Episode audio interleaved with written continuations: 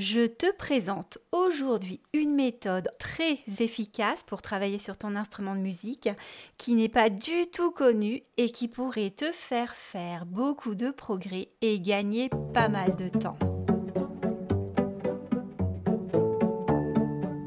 Bonjour et bienvenue dans le podcast Accroche-toi, un rendez-vous hebdomadaire à destination des musiciens débutants ou un peu plus expérimentés.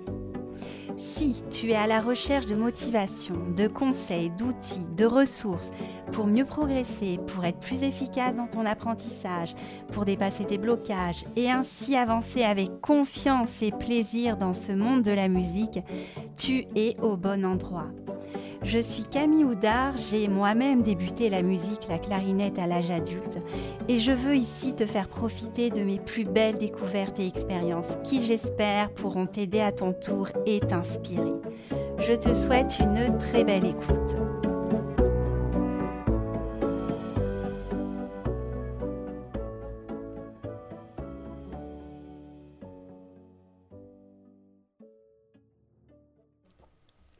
Salut, j'espère que tu vas bien.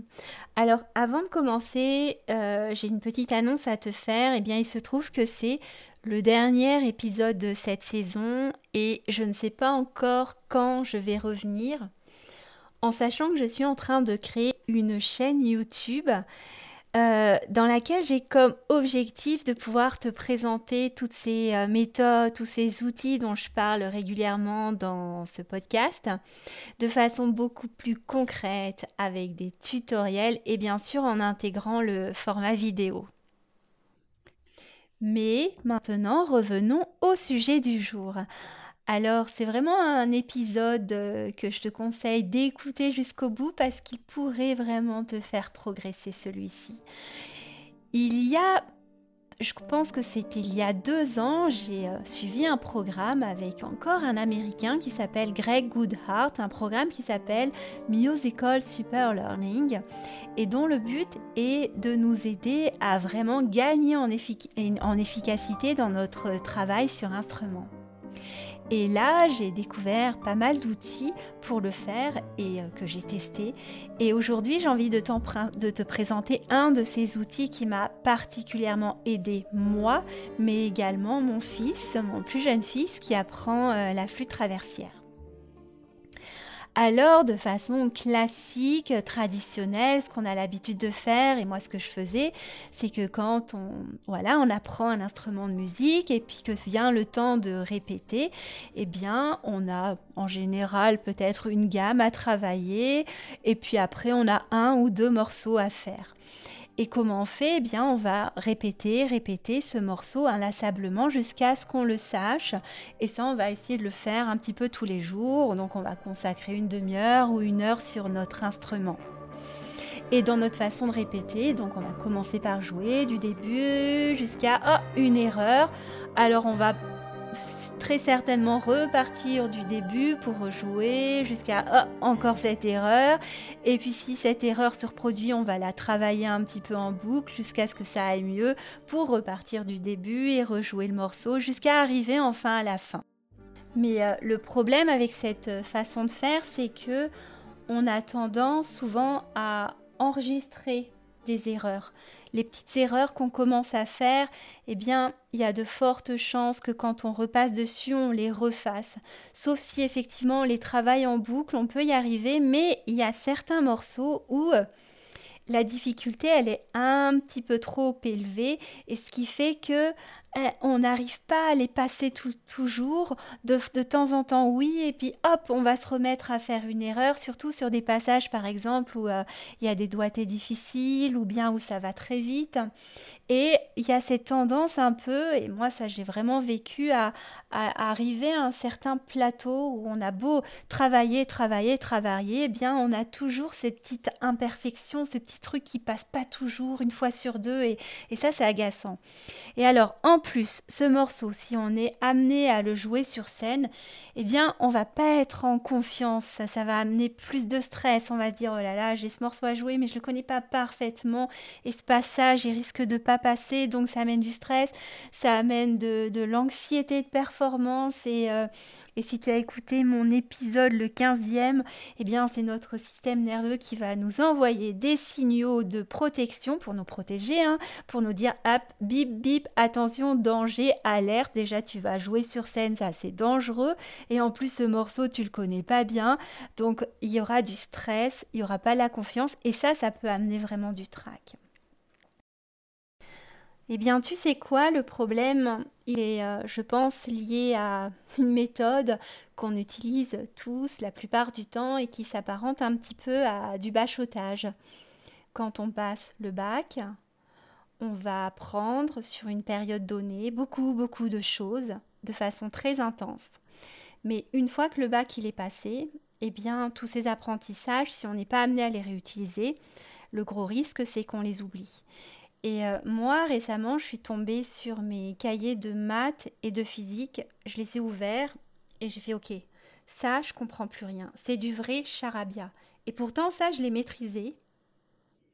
Et euh, ça doit être quelque part là enfoui dans ma mémoire, mais je suis incapable de le ramener à la conscience. Alors que par exemple le, théorème de Pythagore, eh bien que j'apprends depuis le collège et que j'ai eu l'occasion d'utiliser maintes fois pendant toute ma scolarité, même après, eh bien celui-là je le connais et je le connaîtrai toute ma vie. La méthode de Greg Goodhart, justement, elle est basée sur ce principe que pour bien intégrer en profondeur un apprentissage, eh bien, il va falloir le ramener à la mémoire. Lui va parler de récupération de mémoire. Alors comment ça se passe une séance de travail? Eh bien au départ, effectivement, on va travailler de façon intense. Par exemple, prenons un passage un petit peu difficile. Donc au départ, oui, on va le travailler de façon intense pour euh, l'avoir à peu près dans les doigts. Je dis à peu près, c'est pas la peine de l'avoir de façon parfaite. Une fois qu'on est capable de le jouer lentement, donc euh, à un tempo, le tempo qui permet de le jouer à peu près correctement, sans faire trop d'erreurs, eh bien, on va laisser un petit peu de repos. On va y revenir dix minutes plus tard. Et dix minutes plus tard, on va le jouer juste une seule fois. Peu importe si on fait des erreurs, mais vraiment s'appliquer à le faire qu'une seule fois en se concentrant. Dix minutes plus tard, donc pendant ces dix minutes, on peut faire plein d'autres choses, on peut faire l'improvisation, on peut travailler justement d'autres morceaux, on peut faire la récupération de mémoire sur d'autres passages. Donc dix minutes plus tard, pareil, on refait une, on le rejoue une seule fois. Dix minutes plus tard, on le rejoue encore une seule fois. Et ça, on va pouvoir le faire à chaque séance pour... C'est vraiment ce principe de, récupération de mémoire. Et euh, tu vas voir, si tu essaies cette méthode, que au fur et à mesure, tu vas la voir de mieux en mieux dans les doigts. Que ça va être presque, ça va être beaucoup plus fluide, ça sera beaucoup plus présent, tu auras plus toutes ces erreurs et tu vas pouvoir en plus, au fur et à mesure, augmenter le tempo.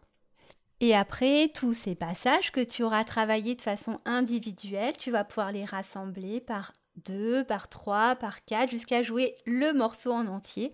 Et ce morceau, tu vas le jouer une fois, un jour, le lendemain encore une fois, le surlendemain une fois, et puis après tu vas mettre un espace de deux jours, de trois jours, d'une semaine, et tu vas voir que en travaillant ainsi, tu vas bien mieux maîtriser ton morceau. Tu vas l'intégrer de façon vraiment plus fine, plus profonde. Les passages qui te demandent un petit peu plus de dextérité, eh bien, ils, seront, beaucoup plus faciles à, maîtriser.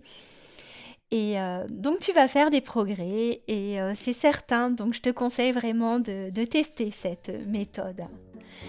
Et également, si tu es amené à jouer sur scène, tu verras que ton morceau, tu vas bien mieux le maîtriser. Tu auras beaucoup plus confiance en toi et donc tu auras beaucoup plus de plaisir à jouer en public. Eh bien, c'est la fin de cet épisode, c'est la fin de cette saison. En attendant mon retour, je te donne donc rendez-vous si tu as envie sur euh, YouTube, donc à partir du mois de juin.